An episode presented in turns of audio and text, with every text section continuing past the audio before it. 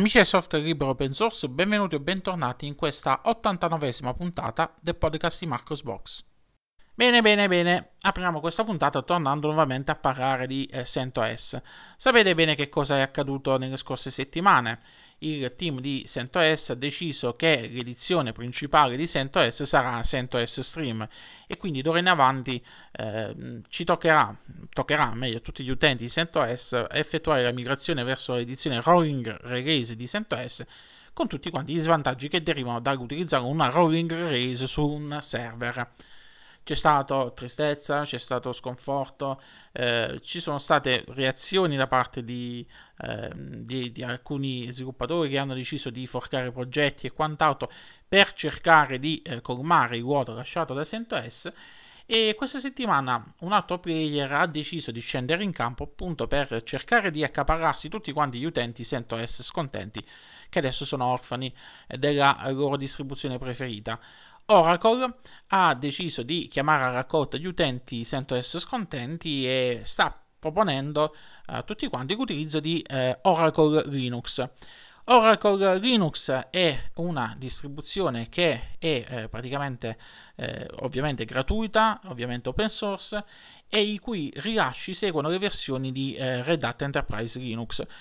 Oracle Linux ha una versione per ogni versione equivalente di RHEL a partire dalla versione 4 sino alla più recente versione 8 ed è anche costantemente aggiornata. Le versioni minori sono generalmente disponibili entro 5 giorni lavorativi, mentre le versioni eh, errata dopo 24 ore. Eh, le versioni principali invece eh, dopo 3 mesi dal rilascio di Red Hat Enterprise Linux, della edizione principale di Red Hat Enterprise Linux.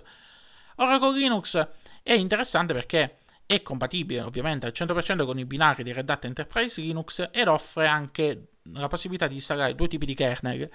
Eh, un kernel eh, sviluppato per Oracle Linux oppure il, il, Red Hat Compatible kernel. Entrambi i kernel sono comunque supportati da Oracle e la differenza sta mh, praticamente che eh, l'UEK, il kernel sviluppato eh, da, eh, da, Oracle per la propria distribuzione, offre dei miglioramenti in termini di prestazioni e scalabilità eh, dei processi, nella gestione di memoria, miglioramenti del file system e nello stack di rete.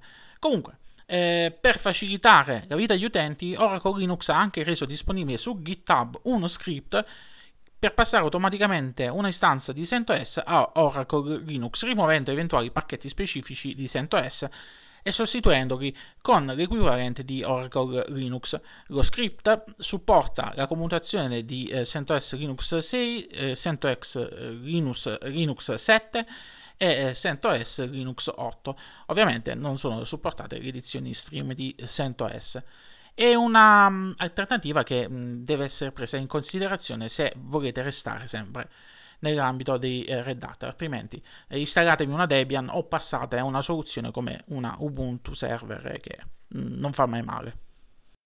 Passiamo adesso al mondo dei browser web. Mozilla questa settimana ha annunciato il rilascio di Firefox 84.0. Questa nuova versione di Firefox è molto importante per gli utenti Linux in quanto è la prima a eh, supportare, eh, a introdurre l'accelerazione hardware web render eh, nella coppiata eh, Gnome X11. Quindi se avete una distribuzione come ultima Ubuntu e eh, aggiornate a Firefox 84 potete eh, sfruttare l'accelerazione hardware web render, il che significa, come nel mio caso, la scomparsa finalmente del, eh, del tearing durante la riproduzione dei video, quindi non c'è bisogno più di andare a mettere mano nelle impostazioni di Firefox. Oltre a questo, gli utenti Linux beneficiano delle più importanti tecniche che sono state introdotte eh, nelle versioni precedenti di Firefox su altre piattaforme, tecniche volte a, a, a, migliorare la gestione della memoria, migliorando quindi le prestazioni e la compatibilità anche con servizi come Docker. Novità anche per gli utenti Apple perché questa eh, versione, Firefox 84.0, è la prima a essere eh, compatibile con le CPU Apple Silicon eh, e quindi eh, pieno supporto ai nuovi SOC di casa Apple. WebRender comunque adesso è anche in distribuzione su macOS Big Sur e eh, sui dispositivi Windows con GPU Intel di quinta e sesta generazione. Torniamo adesso a parlare di Blender. Sapete bene che nel corso degli ultimi anni sempre più grandi dell'informatica hanno deciso di investire il proprio denaro e anche i propri talenti per supportare lo sviluppo di Blender e adesso c'è un nuovo, eh, un nuovo supporto economico che arriva niente poco di meno che da Amazon. Amazon Web Services, che um, AWS per gli amici, è l'azienda statunitense di proprietà del gruppo Amazon che fornisce servizi di cloud computing, ha deciso di supportare eh, lo sviluppo di Blender e di impegnarsi per i prossimi tre anni in qualità di eh, membro eh, patron, entrando quindi nel fondo di sviluppo di Blender. Eh, si occuperà di finanziare in particolar modo, di supportare in particolar modo lo sviluppo degli strumenti di animazione dei personaggi. Che dire, eh, complimenti a Blender che riesce a tirare soldi da eh, praticamente tutti. Eh, ed è eh, l'ennesima dimostrazione di come un progetto open source se eh, portato avanti nel modo corretto può attirare anche finanziamenti che eh, servono per migliorare il progetto e che servono a rendere disponibile un software sempre più completo, sempre più prestante, eh, che possa essere utilizzato da, da tutti quanti in maniera gratuita. Quindi complimenti, complimenti a Blender. Passiamo adesso alle distribuzioni GNU Linux. C'è stato il rilascio la scorsa settimana della versione 20.1 di eh, Linux Mint nominata in nome in codice Urissa, un nome migliore non lo sapevano scegliere, vabbè, era, forse era difficile scegliere un nome femminile. Con la U mi rendo conto che non c'era molta alternativa. Comunque, eh, a parte il discorso del codename, questa nuova versione di Linux Mint, il cui rilascio poi è previsto a breve, mentre sto registrando la puntata, giorno 23, eh, loro avevano preannunciato l'arrivo di, di questa nuova versione per Natale, quindi a breve dovrebbe essere disponibile. Comunque, eh, perché è importante questa nuova versione? Questa nuova versione è importante perché oltre a introdurre miglioramenti in Cinnamon che ne migliorano le prestazioni, ha introdotto anche alcuni eh, nuovi tool che rendono sempre più completa Linux Mint. Eh, il primo riguarda le web app eh, che ehm, sono praticamente delle applicazioni ehm, desktop ehm, generate da siti web. Noi su qualsiasi sito web possiamo generare una web app che eh, si integra perfettamente all'interno del sistema e che quindi eh, può essere sfruttata nativamente all'interno di, di, Linux Mint. Altra novità riguarda Hypnotics, che è una nuova applicazione sviluppata dal team di Linux Mint che funziona da lettore IPTV. E, ehm, miglioramenti poi sono stati fatti per quanto riguarda alla, diciamo così, la gestione eh, dei preferiti all'interno della, della distribuzione con un concetto molto avanzato. Andate a leggere l'articolo che trovate su Marcosbox. Sono stati fatti anche dei miglioramenti eh, per quanto riguarda la gestione della stampa della scansione.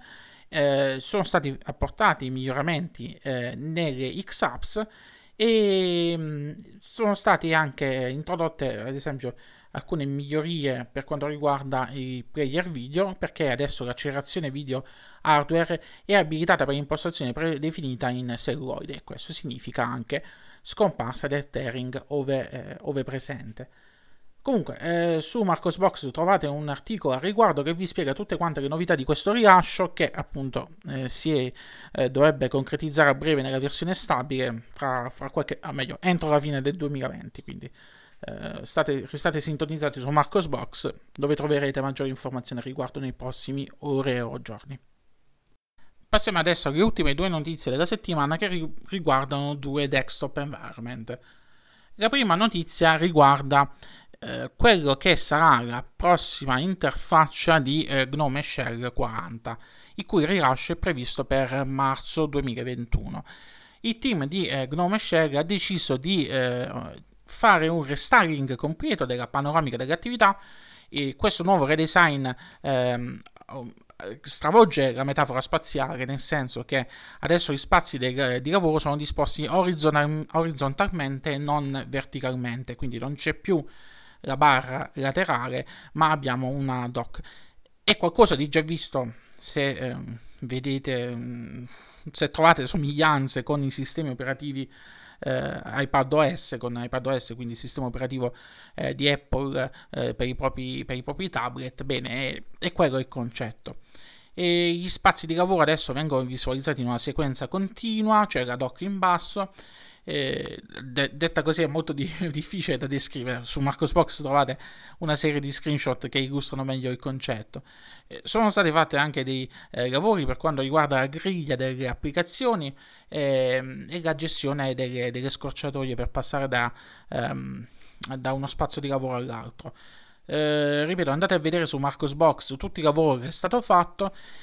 Sarà molto interessante vedere la reazione del team di Ubuntu, come si comporterà, se si adeguerà con la docking pass, ma non credo proprio, e come integrerà, eh, integrerà il tutto. Eh, il team di Ubuntu si era detto la scorsa volta che eh, non voleva più rompere tanto la compatibilità con Gnome Shell, eh, però adesso con questa gestione degli spazi di lavoro dovranno per forza di cose o si adegueranno o si separeranno un'altra volta dalla, dalla visione della shell di Gnome. Comunque, eh, lo vedremo, vedremo con la prossima versione di Ubuntu eh, come, si comporterà, come si comporterà Ubuntu.